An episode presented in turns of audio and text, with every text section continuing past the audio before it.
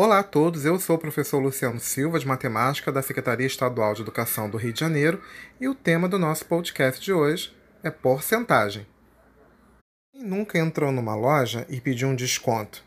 Ou quem nunca pagou um boleto com atraso? Saiba que você usou a porcentagem. No caso da loja, o desconto você vai pagar a menos. No caso do atraso do boleto, você vai pagar juros, portanto, vai pagar um valor a mais. A porcentagem representa uma razão, ou seja, uma divisão, cujo denominador é 100. O termo porcento ele é abreviado usando um símbolo, que uma barra com duas bolinhas, que significa dividir por 100. Vamos ver um exemplo? Vamos supor que eu queira calcular 20% de 200. Primeira coisa, 20% eu tenho que dividir o 20 por 100. Depois eu vou pegar 0,2, que é o resultado de 20 por 100, e multiplicar por 200. O resultado vai ser 40.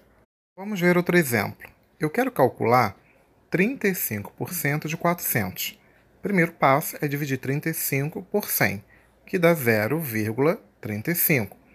Depois eu multiplico por 400. Então, 0,35 vezes 400, que dá 140. Um outro exemplo. De um grupo de 20 pessoas, 60% são crianças. Qual é o número de crianças? 60% é 60 dividido por 100, que dá 0,6.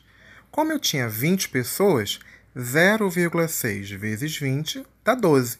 Então, dentre as 20 pessoas, 12 são crianças. Bom, vamos ver outro exemplo. Eu quero calcular 25% de 100.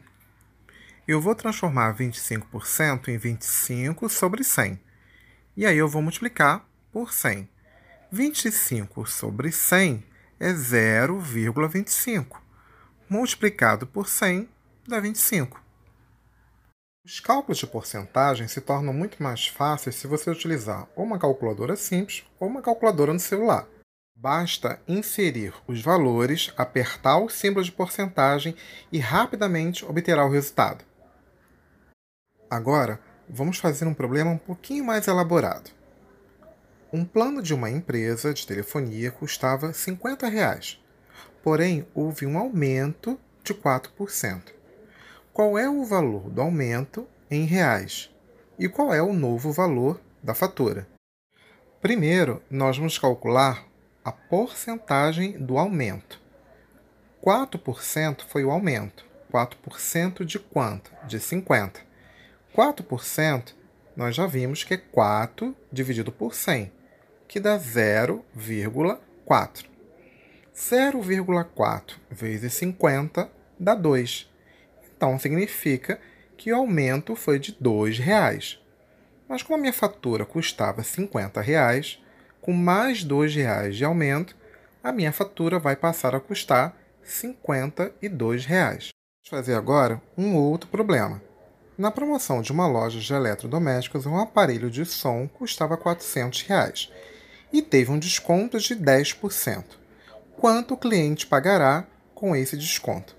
Primeiro, nós vamos calcular o desconto da loja, ou seja, 10% de 400.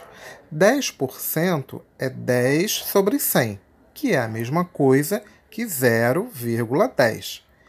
0,10 vezes 400 dá 40. Portanto, o desconto que a loja está dando é de 40 reais.